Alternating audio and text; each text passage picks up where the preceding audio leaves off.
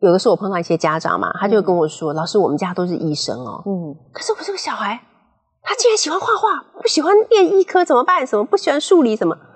然后我就跟他说：“妈妈，你确定他很喜欢画画吗？”对呀、怎么样去改正他都没办法，都喜欢做这件事。我就跟他说：“妈妈，真的很恭喜你，因为我所认识的那么多个孩子，我真的很少碰到一个孩子，他是真正知道自己喜欢什么的。”对。我是侯乃荣，台湾名人堂要告诉大家，有故事的人，有意义的事。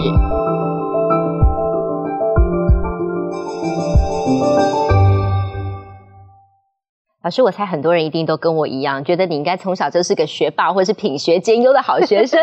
但是呢，我很 surprise 的发现说，哎，原来你小时候曾经有为学业而困扰过，然后甚至你用一无是处这个标签贴在你自己的身上，没错，这个标签贴了好多年哦。蛮反差的，我觉得。真的吗？为什么会那时候的你是什么样子的状况，让你觉得这么困扰？啊，我是早读生，我其实五岁就进小学了，对所以在小学毕业以前，我搞不太清楚这个世界到底是发生了什么事情。可是因为小学可能他的课业比较不是那么困难吧，所以就也还是可以应付到毕业了。是一进了国中之后呢，到国二开始，我记得学物理化学，我就整个不行了，我就完全没有办法去，好像好像那个物理化学那一个频道就没有能够跟你的脑子接上这种感觉，然后就非常没有信心，而数学也不行。那我们那个年代因为是联考挂帅的年代，所以只要是你的数理不好，老师就会认为你是一个坏学生。成绩不好，那更就是一个坏学生，没没什么好说的。所以我那时候是还蛮自暴自弃的。我每一天早晨啊，起床的时候想到，哇，今天要发数学考卷了，不知道今天要被打二十下还是三十下的时候，对，我就在想说，哎，第三次世界大战什么时候才要发生呢、如果世界毁灭就好了。那时候每天都在这样的痛苦底下过日子。我们有一个非常严格的数学老师，他会给每一个学生定下你应该要考几分的那个最低标准。嗯，所以如果你那个最低标准没有达到的话，就是少一分打一下。然后我那经历过这种日子，经历过，然后我那时候哦其实非常非常的瘦、哎，我那时候大概只有现在一半的体重，嗯哼，所以那个老师那个板子打下去之后，一个很凶悍的男老师，他打下去之后，他发现他打了半天，然后发现我已经弯在前面弯腰，已经都抬不起来了，才打了一半，哦。他就跟我说：“你先回去，剩下的下礼拜再打。”是这样子的。老师下不了手了，对，老师觉得这个可能快要被打死了，然后我就回去。所以那时候对我来讲，就是成长是很大的压力，课业是很大的压力。那无法达到父母亲期待，对我来讲也是一个很大的压力。因为我的父母亲他们都是难民嘛，四九年的难民，所以对他们来讲，他们最期待的就是付出全部的精力去栽培孩子，希望孩子不要再过苦日子。他们好像还想尽办法要把你的课业给拉起来。，对，然后找老师来帮我补习，就是各种方法。可是我那时候呢，就是频道没接上嘛，所以我就是始终没有办法像他们所期待的那样，我就觉得我很愧疚。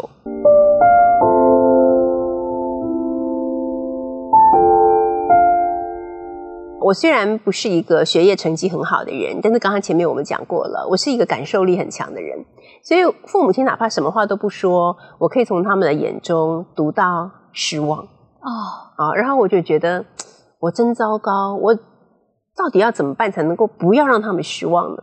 可是我好像总是会让他们失望，嗯所以就觉得很沮丧。对，就那段时间大概是我成长里面最，我觉得是最黑暗的时间。但是你的转捩点在你进了五专，对，进了五变专之后不一样不用考试了，不用考联考了嘛，就你再也不用考大学联考了。我就突然间觉得自己好像活过来也是因。为联考没考好，所以选择去念五专。对，是是因为联考根本考的差很多，不是没好考好而已，是差很多。别对，人的家长都会说：“哎呀，我小孩失常了，没考上前三志愿嘛。”结果其实我在考联考的那一次，已经是我考所有的模拟考试考的分数最高的一次了。但是我距离呢最低录取分，联考的最低录取分还有六十分，哦也，就是父母亲完全没办法说我女儿失常那种，因为因为我已经是考的最好的，但是还差这么多。嗯哼，所以后来就去念了世新，我那时候是念世新。我觉得很开心的事情是，念了五专之后，我心里的某一个枷锁终于被打开了，我不用再去考大学，不用再一次证明我是一个失败者，是一条卤蛇，不需要了。我就突然觉得太好了，我的人生。然后在念五专的时候，虽然也会念到一些跟数学啊、会计有关的，但可能那时候已经慢慢长大了，所以就觉得不像以前那么辛苦。再加上我在念五专的时候，跟一群朋友每天都跑到租书店里面去租小说来看啊，你最喜欢的阅读，对，阅读出现了，阅读让我觉得哇，人生真的太有趣了。然后开始自己慢慢写作，嗯哼，好，那时候完全没有投稿，也没有勇气，也不觉得自己写得好，对。但是我已经开始在写作，练习写作，嗯哼。后来我就觉得那那几年对我来讲是一个蛮好的修复，嗯哼。然后到了五专快要毕业了，好，新的问题又来了。那年我就十九岁啊，嗯哼，要去工作了吗？我觉得一无是处的标签，其实还是贴在我的身上。我觉得心理上会有阴影在，对不对？我不认为我进入社会之后会有什么竞争力。所以你那时候从来没想过要成为一名作家吗？没有哦，真的啊。我觉得我写的很差。那你只是我只是爱写 哦，你那时候爱写也爱看书，对不对？那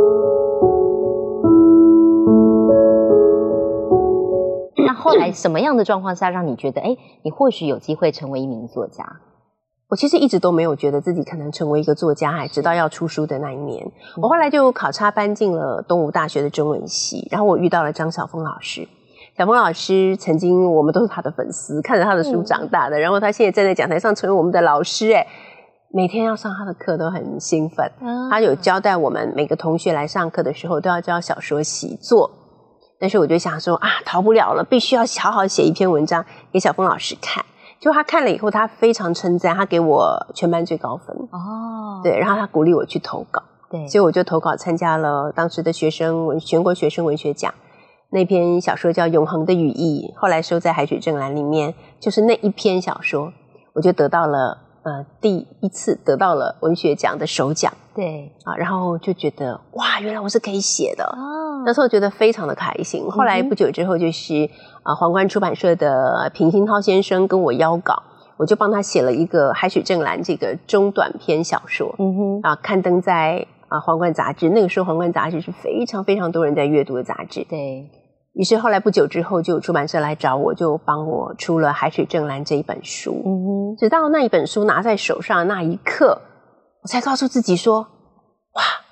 我好像变成一个作家了，真的。但是我从来不敢称自己为作家，我都说我只是一个写作者，因为我觉得我不够格。那时候的自己，对，是我一直到应该是将近五十岁吧，嗯，我才敢跟别人说我是张曼娟，我是一个作家。真的，对，过了这么久了，我花了很长的时间来累积自己的自信，以及去肯定自己正在做的事情是有意义的。老师，你从小时候这一段历程，我觉得可以给很多家长跟学生一个启发。其实。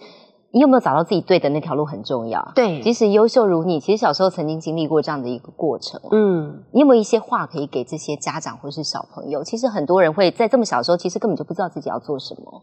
对，所以有的时候我碰到一些家长嘛，他就跟我说：“老师，我们家都是医生哦。”嗯，好，我家我老公家，我们全部都是医生。可是我这个小孩，他竟然喜欢画画，不喜欢念医科，怎么办？什么不喜欢数理？什么？然后我就跟他说：“妈妈，你确定他很喜欢画画吗？”对呀，怎么样去改正他都没办法，都喜欢做这件事。我就跟他说：“妈妈，真的很恭喜你，因为我所认识的那么多个孩子，我们小学堂已经十五年了，上万个孩子在我们的眼前长大。我说我真的很少碰到一个孩子，他是真正知道自己喜欢什么的。对，大部分的孩子都说我也不知道，就懵懵懂懂。对对，我也不知道我要干嘛，妈妈让我干嘛我就干嘛。对，一个孩子如果他。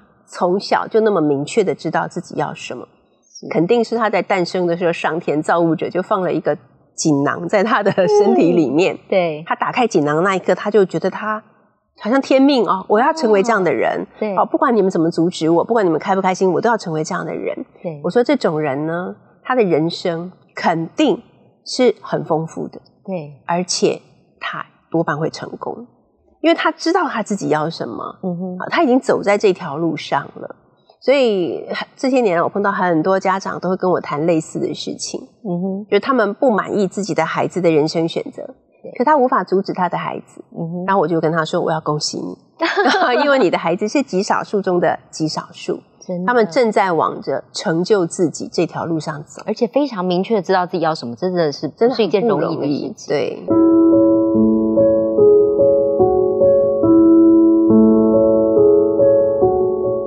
老师，你从从什么时候发现你喜欢写作？你是从小就喜欢写作这件事？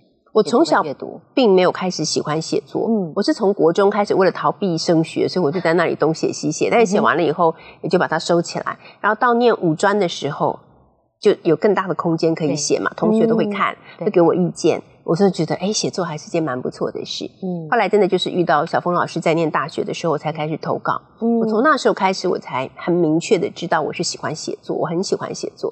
但是写作是我的生命这件事情也是很晚，到九二一地震那一年，我那时候正在帮呃香港的呃报纸写专栏，每个礼拜帮他们写一篇专栏。那时候发生了九二一地震，我记得我们家住在十六楼很高的楼层，所以余震不断嘛，那时候有一万多次余震，而且又断电啊什么的。那我就守在那个电脑前面，我就告诉自己说，不管有多大的地震，我都要把这一篇地震来临之后的台湾的情况的这篇专栏写完之后，我要把它 send 出去，我要把它寄出去，哪怕是在我写完寄出去的那一刻，整栋大楼塌了，整个城市毁了。我觉得也在所不惜，我不会逃走，因为我要把这篇文章写完，并且把它寄出去。天哪，老师，你写作意志也太坚强我了。真的到这个地步哎、嗯那时候因为楼很高，所以常常晃嘛，晃得很厉害。我妈妈是一个很怕地震的人，她就整个房子绕着那里跑，说地震啦，赶快跑啊，地震啦，快跑！然后我就这样坚守四行仓库，哒哒哒哒哒哒哒一直打。而且有的时候你还没有打完，突然因为断电了，有没有？然后你你来不及储存，所以稿子就不见了，就不见了。从头再来。哦，反正我就是要誓死与他共存亡到最后一秒钟。从那时候，我才真正认识到写作对我的意义有多大。嗯，在此之前，我都觉得写作就是我的生活。如果是一个奶油蛋糕，写作就是上头铺满了水果，但是没有水果，奶油蛋糕还是奶油蛋糕啊。嗯哼，可是从我那一次与他生死与共之后，我才知道，哦，原来不是，原来写作就是我的奶油蛋糕，原来对你来说这么这么的重要。非常的重要。对，那太有趣了，老师，我觉得还很有趣的就是《海水正蓝》这一本书让你一炮而红了，对，它就是累积到现在五十万册嘛，对不对？嗯但是他曾经被书评评的非常是庸俗，对你来讲，其实 反而不是一个很大的鼓励耶，你反而那时候也遭受到了一些批评。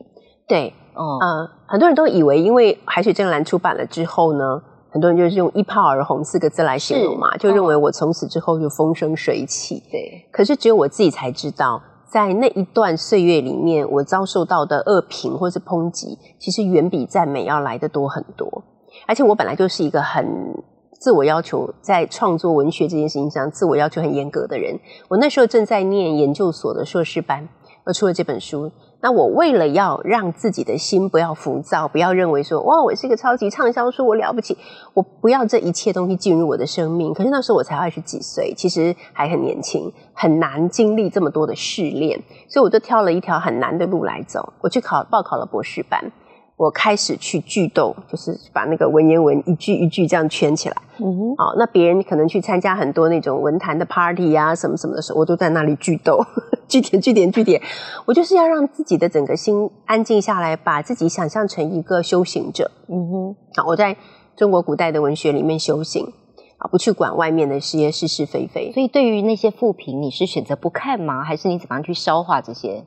我刚开始的时候是当然每一篇都看嘛，然后嗯看的、看的心情很不好。到后来我就是选择不看，但是很有趣的事情是，反而我身边的人，像我的一些老师什么，他们反而会因为生气，所以打电话给我说：“张曼娟，我今天看到了一篇文章，我非常生气，登在什么什么报纸上，我跟你讲，你不要看哦。”我说好，然后我挂了电话就跑去买报纸，还是很容易被动摇，有没有？所以我后来就说这些事情通通都不要跟我讲，让我尽量可以保持一个比较比较单纯的一种生活的方式。所以我后来回想起来这段经历哦，它并没有让我变成比较有自信心，说哦这么多人都喜欢看我，我是不是很棒？完全没有，嗯，反而它对我来讲是一个很好的试炼，它教会我如何在不管是最好的时候或者最不好的时候，都可以心静如水，嗯可以保持着一定的平衡，对，慢慢朝着自己想做的事情慢慢走下去。嗯。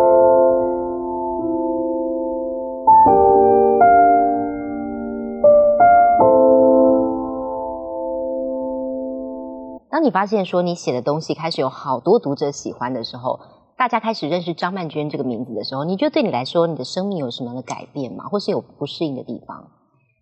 呃，早些年我觉得，因为我我都是比较不太出现在媒体上，嗯我我常常会把张曼娟这个作作者跟我本人分开来看，嗯就是我过我自己想过的生活。年轻的时候我是戴隐形眼镜的嘛，那我出现在媒体上的时候一定戴隐形眼镜。那我自己的生活呢，我就是佩戴眼镜，所以也不太容易被认出来，所以就觉得真的是可以分离，有没有？就是分离来过日子 对。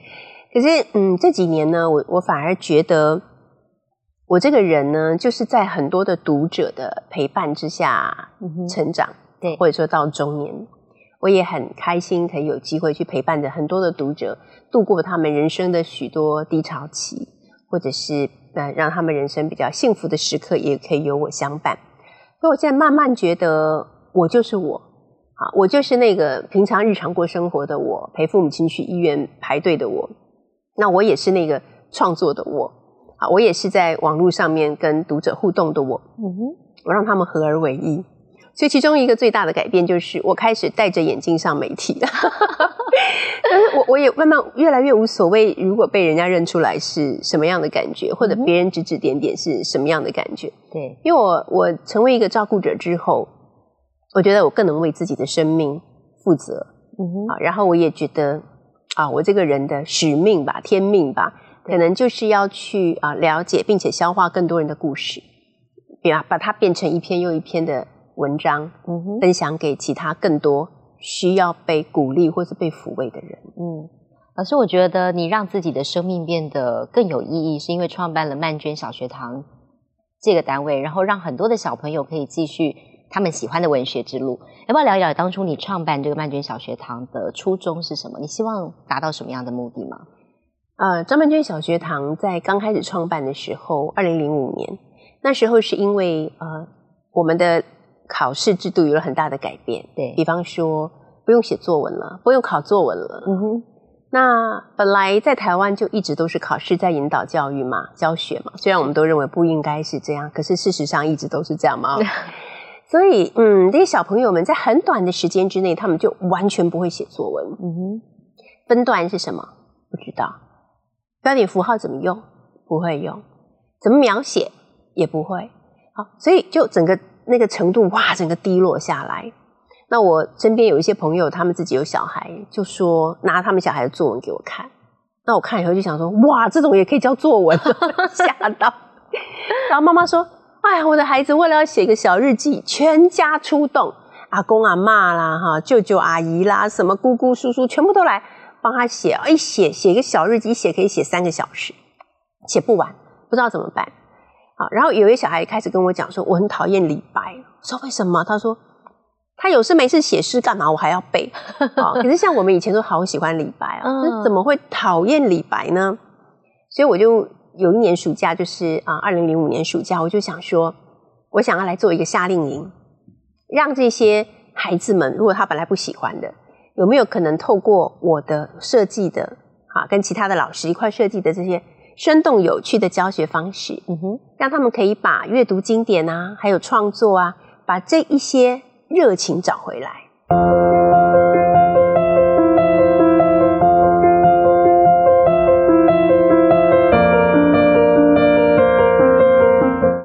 所以呢，我们就创办了这个小学堂。那个时候是在呃夏天暑假的时候办的嘛。结果孩子们来了以后呢，我自己也没有想到效果会那么好。他们都主动的背诗啊，啊，然后主动跟我们一起唱诗。老师，你到底有什么魅力啊？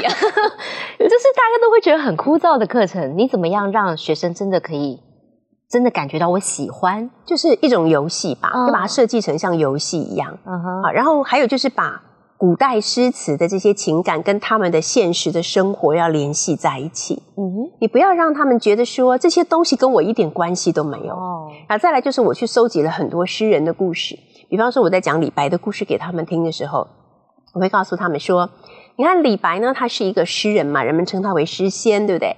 然后他同时呢，他还是一个侠客，他是一个剑侠哦。他曾经在一个有很多人的市集里面拔剑斩杀了一个不公不义的恶势力，啊一个黑道或什么之类的。然后他同时还是一个道士啊，他还是一个在修仙的道士哦。他很相信人借着修仙可以长生不死。然后我跟学生说，他常常在那里炼丹，炼丹完了以后干嘛？你知道吗？嗑药。小朋友就哇嗨到不行。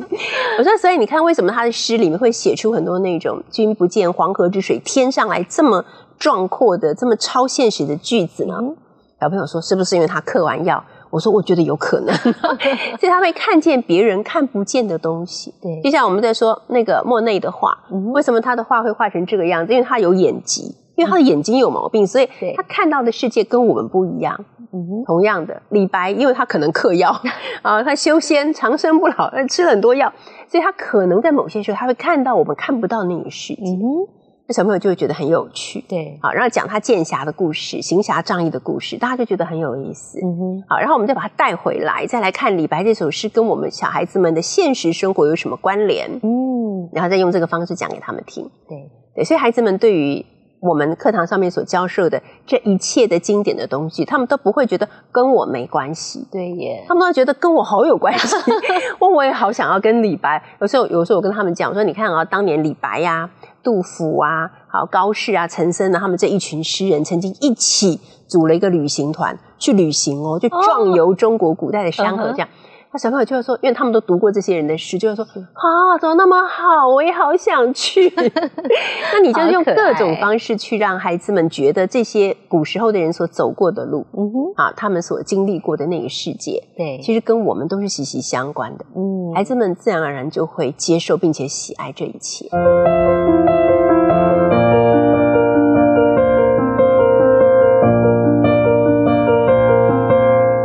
老师，你这么喜欢古文，这么喜欢文学，但是现在文言文的比例在学校的课纲要删减了。对，对你来讲，你会不会觉得有点忧心啊？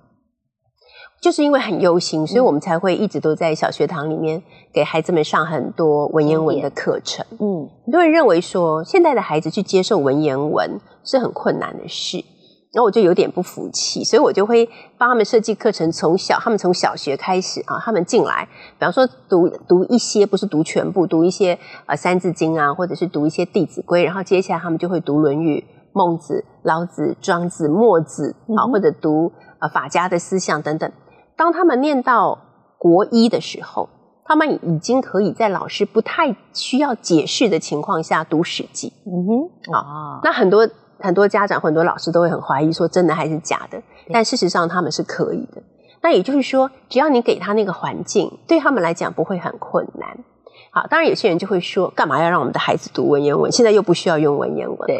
那中国古代的文言文呢？它其实是在书写比较困难的情况下，它用一种最节约而又最精准的方式，去把要讲的话讲出来。因为以前刻字很累啊，那我们现在啪啦啪啦打完了，对不对？那你怎么样可以把话讲清楚呢？所以他们就发明了这一种非常适合说理、适合叙事又适合抒情的一种文体，就是文言文。嗯哼，好，所以文言文一个字、两个字，好，可能它就可以去像我们现在写白话文，就可以写出一篇文章。没错，好，我常常喜欢用这样的方式，就讲呃诗词里面几句话，说你看这就是在形容春天呢。如果你跟小朋友说，如果你今天写一篇作文。你有可能用五个字或七个字来形容吗？他们说不可能。对，没错。啊，那所以其实文言文他们平常是用不到，没有错。嗯但是你让孩子读文言文，会让他们的文字更加的精准，而且让他们的每一个字的使用都会更加的有力量。嗯所以我认为这个还是一个不可废的东西。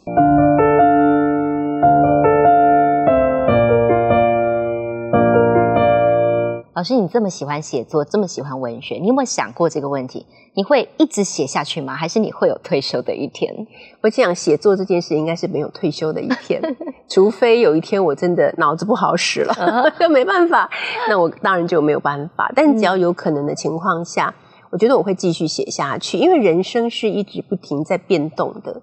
有时候我觉得我们很像是在坐着一台人生的列车往前走。嗯哼，你童年的时候看出去的窗景是不一样的。你长大以后，你人到中年，像我现在中年，我在看跟我三十岁时候看到的窗景肯定不一样。对，那我的人生列车会继续往前走。当我慢慢变成一个老年人的时候，我所看出去的世界的样子一定也会不一样。我很希望。借由我能说故事，而且比较同理心的这个人格特质，能够把故事继续不断的写下去。嗯，老师，你的人生现在看起来处在一个很自在的状态，你有没有自己有没有自己的愿望清单？还有没有哪些梦想你自己是想达成的？因为我觉得人生很无常，嗯所以我其实不太会去规划说我明年想要做什么，或者是说啊，我六十岁的时候，我七十岁的时候想要做什么。我比较愿意的就想今天把什么事情做好，最多想明天可能应该要去准备做什么事情，大概就差不多了。真的在这件事情上，我可能比较受到道家思想的影响，我比较不是那么儒家，不会去想的很远，想的很多。嗯尤其因为现在是一个很混乱的时代，每一天生命都不停的在巨大的改变中，对，很多事情都说不准嘛。嗯哼，对，所以我就很希望在阅读我的作品的读者或者是我的学生，他们能从我这里受到的影响，就是珍惜并且把握住我们可以把握的每一个时刻，嗯哼。把日子过好，不要留下遗憾。我觉得这就是最圆满的人生了。好，真的非常谢谢曼娟老师今天来到节目当中，谢谢跟我们聊这么多，真的是如沐春风，而且呢，听君一席话，胜读十年书。谢谢谢谢谢谢谢老师，谢谢谢谈名人堂，我们下次再会。